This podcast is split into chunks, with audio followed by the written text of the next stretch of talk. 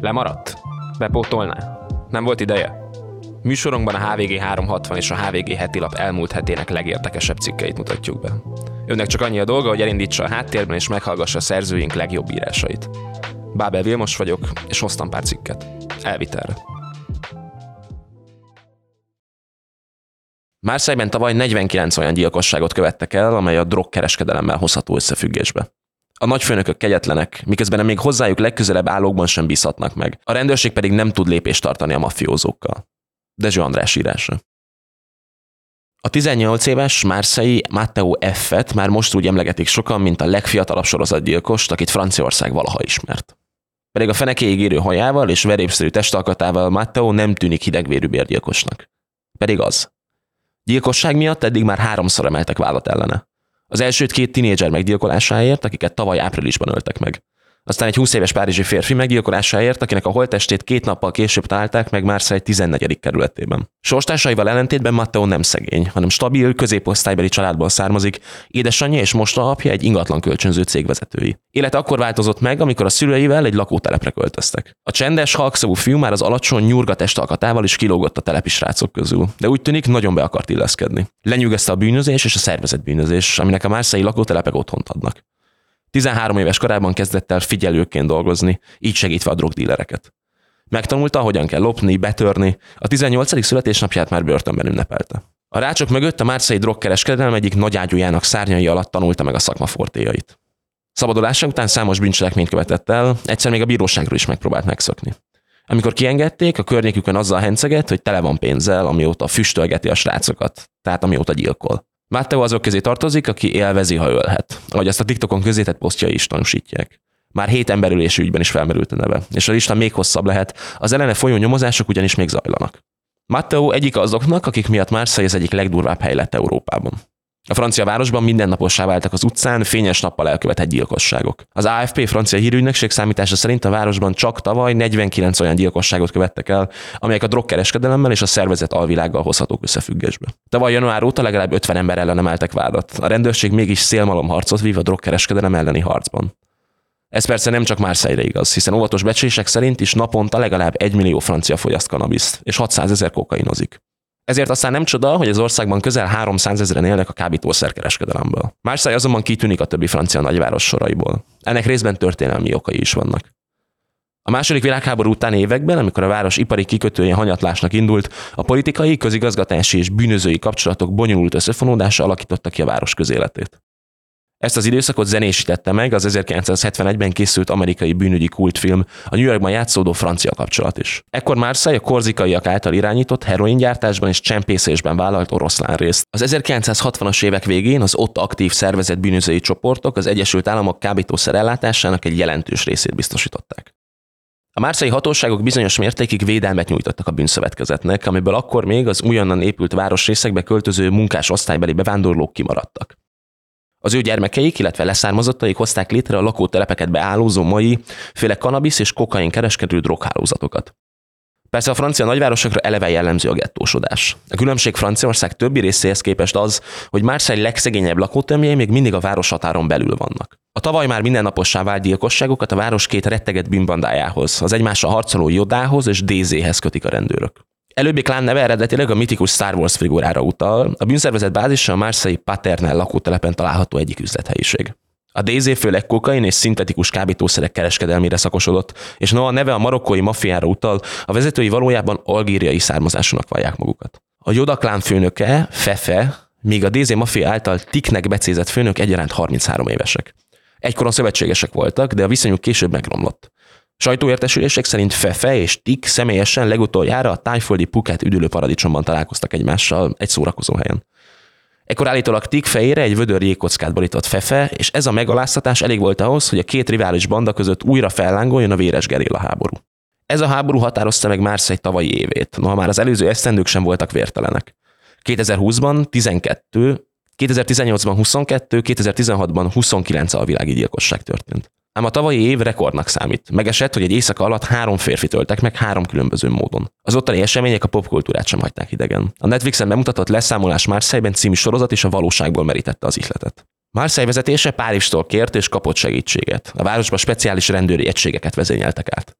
Az elmúlt hetekben nagyszabású razziákat tartottak a francia rendőrök, ez mindkét klánt, így a DZ és a Joda tagjait is érintette. Noha a sajtóban leginkább a DZ és a Joda bandák közötti háborúval magyarázzák a gyilkosságokat, Marseille kábítószerpiacán nem csak ez a két bűnszervezet tevékenykedik. A Paris Match helyszínen készített tényfeltáró riportjában összesen 8 bandát azonosított, a közöttük lévő viszonyokat pedig a trónok harcához hasonlította.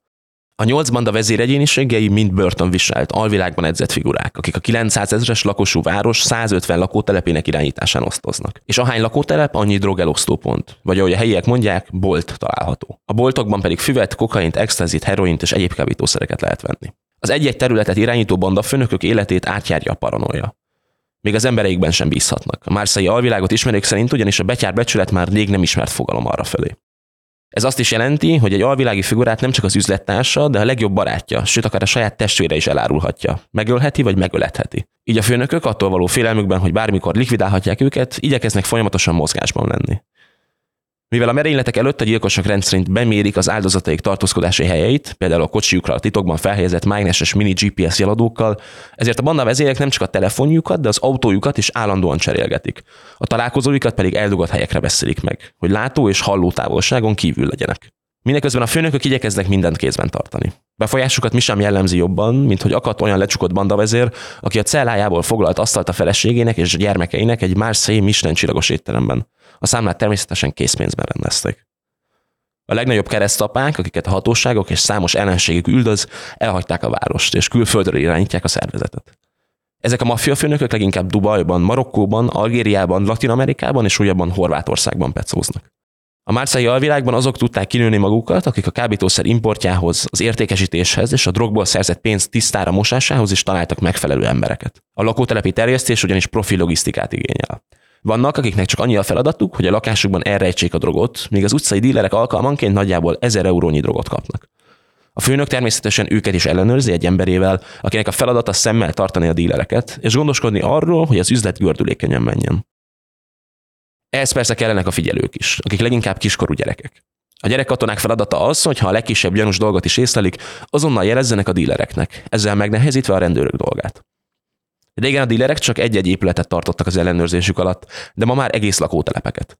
És még évekkel ezelőtt a rendőrökre jellemzően nem jelentettek veszélyt, ma már egyáltalán nem ritka, hogy egy-egy kereskedő a rendőrökre elő. A bandáknak dolgozó fiatalokat, akik napi 100 eurót keresnek, főleg a közösségi oldalakon toborozzák.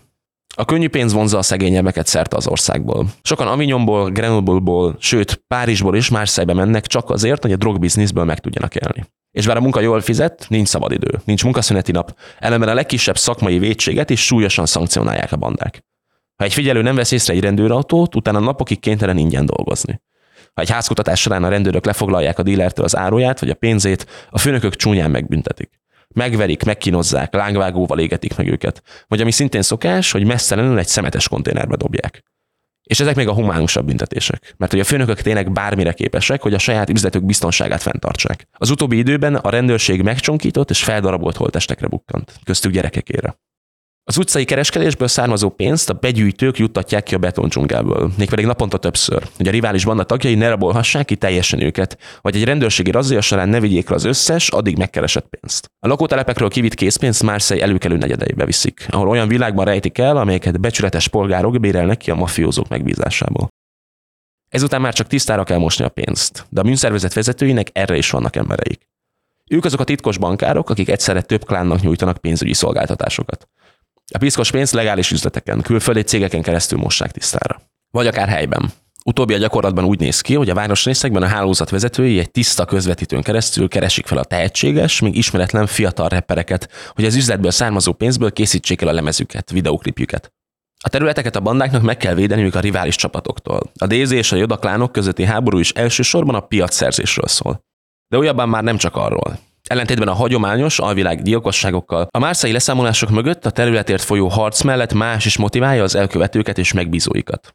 Míg régen egy alvilági leszámolás hátterében az állt, hogy kiiktassanak egy riválist, vagy bosszút álljanak egy korábbi sérelemért, ma már sokszor azért rendelik meg ezeket a gyilkosságokat, hogy megijesszék vele az embereket, a többi rivális banda tagjait. Ezáltal viszont a gyilkosságok is inflálódnak. Egyes bandák ma már elbagatilizálják a gyilkosok toborzását, mint ha csak egy őrszemet toboroznának. Ezzel együtt pedig már nem létezik egy elkötelezett gyilkosokból álló csapat, mint korábban, hanem hírnévre és elismerésre váró tinik hada sorban azért, hogy ölhessem. Míg a régi időkben egy ember élete többet ért, mint most, és egy-egy gyilkosságot komolyabb előkészület kísért, ez már megváltozott. A könnyű pénz reményében a fiatalok szinte tolonganak azért, hogy a bűnözői ranglétrán előrébb jussanak. Ezért sokan közülük bárminek képesek. Az előkészületekkel sem fáradoznak. Ha megkapják a megbízást, azonnal cselekszenek. És nem ritka, hogy aztán a közösségi médiában, például a TikTokon dicsekednek el a tettükkel, ezzel növelve az alvilágon belüli hírnevüket. Még akkor is így tesznek, ha ezzel kockáztatják a lebukást. A megbízóikat ez nem zavarja, hiszen tudják, hogy a tinik nem mernek beszélni, vagy ha mondanak is valamit, az még nem lesz elég bizonyíték a főnök ellen. Az elkövetők és a főnökök között ráadásul nehéz is kimutatni bármilyen kapcsolatot. A korábban bemutatott fiatal bérgyilkos, Matteo F. például a rendőröknek azt mondta, minden egyes megbízás előtt kapott egy címet a Snapchaten. A címen egy lopott autó várta őt, benne a fegyverrel, amit használnia kell.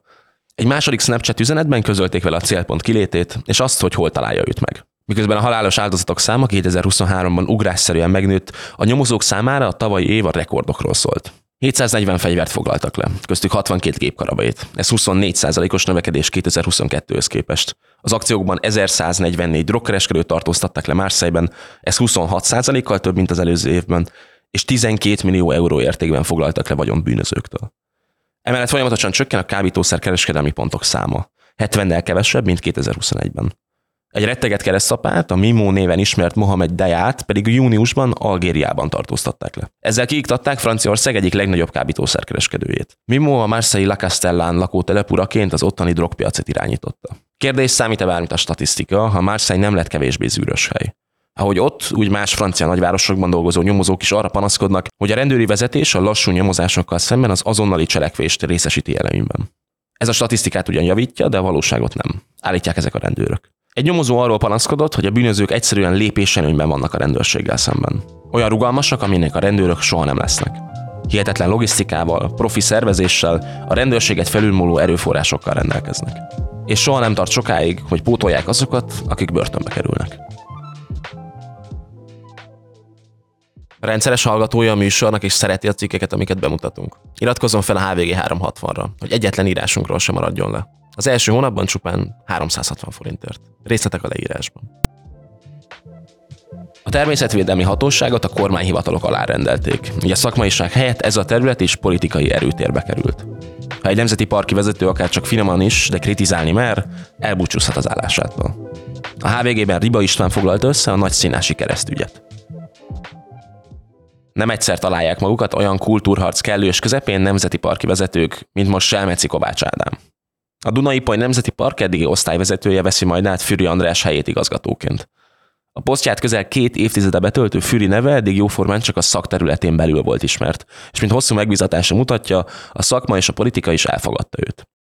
Tavaly össze azonban a budai hegységhez tartozó nagy szénáson felállítani tervezett kereszt miatt Csetepatéba keveredett Mencer Tamás külügyminisztériumi államtitkárral, a térség Fideszes országgyűlési képviselőjével. Mencer a maga megszokott otthonba módján esett neki a Nemzeti Park vezetőjének, mondván keresztény ellenes, amiért nem támogatja a hegyen a kereszt felállítását. Természetesen megszólalt a neves természetvédő Bajár Zsolt is, idióta, aljas, farizeus gazembernek nevezve a Nemzeti Parki igazgatót. A magát kereszténynek való Fürdi, aki információink szerint egy baptista gyülekezethez tartozik, önérzetesen utasította vissza Mencer vágyait. A természet Isten temploma, melyben vannak szentély területek írta a Nemzeti Park Facebook oldalán, hozzátéve, hogy ilyen szentély a fogozottan védett kis és nagyszénás hegycsoport a budai hegyekben, ahol elsőleges cél a természet sokféleségének, a teremtett világnak a védelme.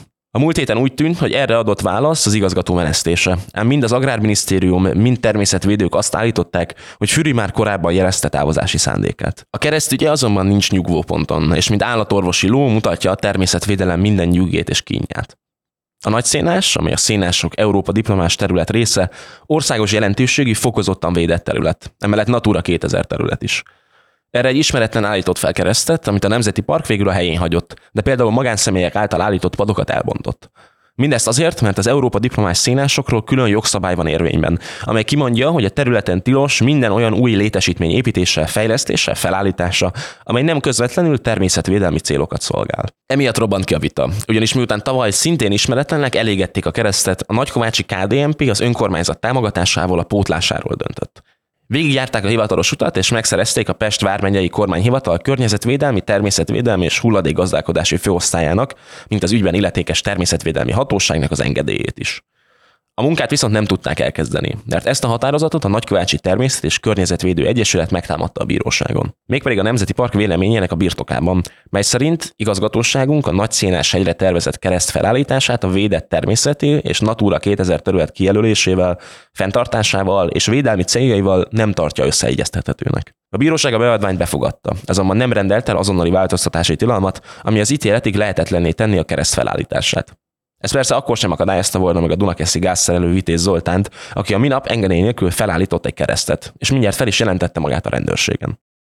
Amire már maga Mencer is azt mondta, nem ez a helyes út, és el fogja érni a kereszt jogszerű felállítását. Hogy erre jó esélye van, mutatja, hogy épp a minap szentelték fel a Norma Fánál ugyancsak természetvédelmi területen épült Szent Anna kápolnát, pedig a Nemzeti Park vezetése ott is kifogásolta, hogy nem a már meglévő kápolnát alakítják át, hanem újabb védett területet építenek be. A vita persze épp úgy politikai természetű, mint mostanság szinte minden szakmai kérdés, és alig ha van köze a menszerék által emlegetett keresztény értékekhez.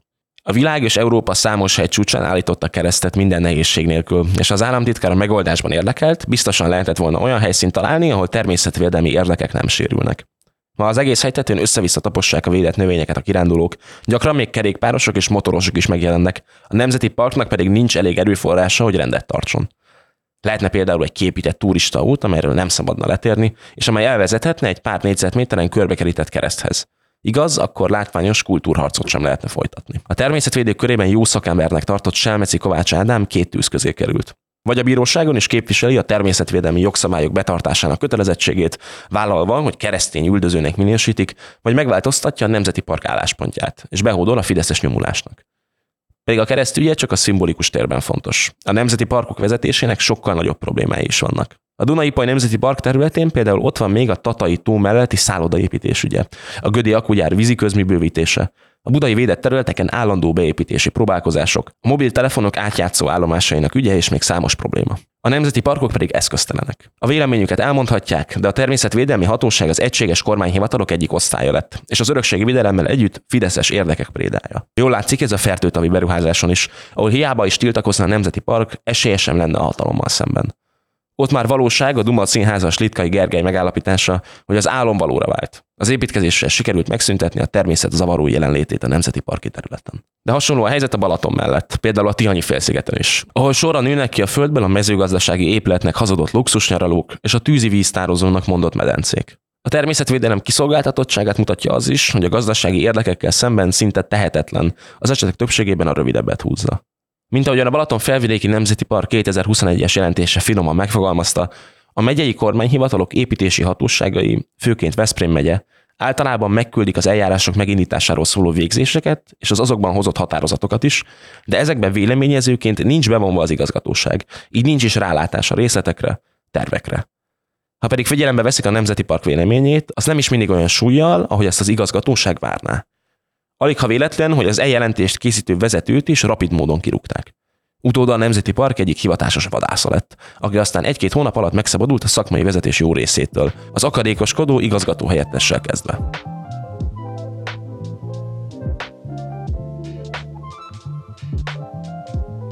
Míg a nyugat egyre többet beszél a frontvonalak befagyasztásáról, Kiev és Moszkva is százezreket sorozna be, és a drónok is egyre nagyobb szerepet kapnak az ukrán fronton. Német András helyzet jelentése. Az ukrán-orosz határ orosz oldalán lévő Belgorodba tartósan beköltözött a háború. Az ukrán hadsereg két hete folyamatosan drónokkal, rakétákkal és tüzérséggel lövi az Ukrajnát támadó orosz erők egyik fontos logisztikai központjának számító várost és környékét. Emiatt Belgorodban meghosszabbították a téli iskolai szünetet, lemondták az ortodox karácsony alkalmával termezett ünnepségeket és miséket, és sorra evakuálják azokat a civileket, akik már nem akarnak az ostromlott városban maradni. A Belgorod elleni akciók stratégiai fontosságánál még nagyobb azok szimbolikus jelentősége. Amikor ugyanis Vladimir Putyin orosz elnök közel két évvel ezelőtt elindította a három naposra tervezett ukrajnai inváziót, azt sugalta honfitársainak, hogy a különleges katonai műveletet szinte észre se fogják venni az országban. Ez azonban egyre kevésbé van így. A hivatalos médiumokban nem túl részletesen tárgyalt belgorodi fejlemények mellett az is mind komolyabb hullámokat vet, hogy Oroszország halottakban és súlyos sebesültekben már több százezer katonát vesztett. Miután pedig további százezrek harcolnak a frontokon, a munkaerőhiány jelei is gyorsan szaporodnak. Mindez Putyin számára fontos időszakban történik. Az államfő megkezdte ugyanis a márciusi elnökválasztás előtti kampányát. Bár egyértelműnek tűnik, hogy a médiumok egyoldalú támogatását maga mögött tudó és valódi vetétársat a versenybe beszállni nem engedő, közel negyed százada Oroszországot uraló politikus nagy arányú győzelmet arat majd, mindent elkövet, hogy a haza gondos atyának tűnjön. Folyamatosan látogatja az üzemeket, rendszeresen találkozik a hadipar vezetőivel, fogadja az elesett katonák hozzátartozóit is. Igaz, a közelébe kerülőknek komoly szűrőn kell átjutniuk. Az özvegyek és árvák többsége például olyan megbízható családokból került ki, amelyek tagjai kapcsolatban állnak a kormányjal vagy a hadsereggel. Ukrajnához hasonlóan Oroszország is egyre több pilóta nélküli eszközt vett be a harcokban. Bár Moszkva arra hivatkozva zúdít tavaly december 29-e óta szinte minden nap drón és rakéta esőt Kievre és a többi ukrajnai városra, hogy Ukrajna terrortámadásokat hajt végre Belgorod ellen, az események idősoron gyárulkodó. A határmenti település néhány nappal a háború eddigi legsúlyosabb orosz légitámadása után vették célba az ukránok. Az is egyértelmű, hogy Moszkva már Belgorod előtt eltervezte, hogy megismétli az ukrajnai kritikus infrastruktúra elleni előző téli támadás sorozatot. Az orosz hadsereg hónapokon át takarékosan használta rakétáit, és szinte kizárólag iráni drónokkal lőtte a városokat, ám ahogy beköszöntött az igazi tél, felújította a polgári lakosság megtörését célzó akcióit. Ezúttal jóval kevesebb eredménnyel járt, mint 2022-2023 fordulóján. Bár néhány drón és rakéta elérte a célját, az érkező repülő eszközök többségét lelőtte a légvédelem, és nem szerepeltek jól a Putyin által korábban kivéthetetlennek minősített Kinzsal hiperszónikus rakéták sem. Még ukrán források szerint az oroszok annyi rakétát gyűjtöttek össze, hogy még jó ideig képesek lesznek folytatni a légvédelem túlterhelését célzó akcióikat, az mindenképpen figyelemre méltó jel, hogy a támadók január elején több alkalommal észak kapott eszközöket is bevetettek. Ezzel újabb frontot nyitottak a nyugattal kialakult hidegháborúban, mert a szállinista diktatúra fegyvereit először vetik be éles körülmények között. Így az atomarzenált építő Kim Jong-un fontos információkhoz juthat arról, miként működnek rakétái egy valódi háborúban. Miközben a levegőben drónok és rakéták röpködnek, a frontokon hetek óta alig változik a helyzet. Sem az orosz, sem az ukrán egységek nem képesek áttörni a szemben álló félvédelmét. Az elemzők szerint a közeli hetekben nem várható komoly változás, ám Kiev és Moszkva is készül a háború folytatására és egy esetleges tavaszi eszkalációra. Ukrajnában a parlament még mindig tárgyalja a mozgósítást új alapokra helyező törvénytervezetet, amelynek segítségével mintegy félmillió újabb katona besorozását tervezik. A javaslat egyik pontra szerint 27-ről 25 évre vinnék le a sorkötelezettség alsó határát, és tovább nehezítenék a szolgálat aluli felmentés lehetőségét. Ukrajnában egyre látványosabbá válik a katonahiány. Olyanok is kapnak behívót, akiket korábban szolgálatra alkalmatlannak minősítettek. Gyakoribbá váltak a razziák, amelyek során a munkahelyekről, edzőtermekből, illetve szórakozó helyekről viszik el a sorköteleseket. A sorozás kiterjesztése mellett a hadipar termelésének növelését is elhatározták. Újévi beszédében Volodymyr Zelenszky államfő arról beszélt, hogy idén egy millió drón gyártanak az országban. Denis Mihály kormányfő pedig azt mondta, miután Ukrajna tavaly megháromszorozta a hadipari termelését, idén hatszoros növekedést akarnak elérni. Erre szüksége is lenne az országnak, mert elemzők szerint nehéz lesz az idei év. Mivel a nyugati szövetségesek, elsősorban a készletei kapadása miatt, a korábbinál kevesebb katonai felszerelést és fegyvert juttattak majd neki. Kivételt a nyugati szövetségesek által már tavaly megígért F-16-os vadászgépek jelentenek, és talán azok a német Taurus rakéták, amelyekkel több száz kilométerre lévő célpontokat is tűz alá vehet az ukrán hadsereg. Oroszország is készül. Az elnök választás után minden bizonyal ott is újabb százezreket hívnak majd be a hadseregbe. Mert annak ellenére sincs elég önkéntes, aki harcolna Ukrajnában, hogy a hatóságok kreatív módszereket is felhasználnak. Miután a börtönökből elfogytak azok, akik a szabadságért cserébe legalább fél évet leszolgálnak a fronton, most Putyin aláírta azt a rendeletet, amely a hadsereghez való csatlakozásért cserébe külföldieknek ajánl orosz állampolgárságot. Moszkvai források szerint a külföldiek nagyon hamar a fronton találják magukat, és nem azokra a szakaszokra vezénylik őket, ahol valószínűnek tűnik a túlélés. A szemben álló felek célja minden bizonyal az, hogy tavasszal és nyáron újabb offenzívával próbálják meg jelentősen elmozdítani a frontvonalakat, ám a szakértők szerint erre továbbra is kevés az esély. Ez pedig azt jelenteti, hogy az év második felében annak ellenére születhet valamiféle tűzszünet, hogy jelenleg sem Moszkva, sem pedig Kiev nem tűnik késznek bármiféle engedményre. Ezeket a cikkeket hoztam ezen a héten elvitelre. A HVG heti lapban és a HVG 360-on viszont azzal is foglalkoztunk, hogyan viselkedik Szeged vezetése, mióta bejelentették a BYD autógyárat a városban. Hosszú interjút adott a HVG 360-nak Bart és Attila író, és megnéztük, valóban repedezik-e a jó példaként emlegetett finn oktatás. Ha kíváncsi ezekre és más prémium tartalmainkra, iratkozzon fel a HVG 360-ra. Az első hónapban csupán 360 forintért. Én Bábel Vilmos vagyok, jövő héten újra találkozunk. Viszont hallásra!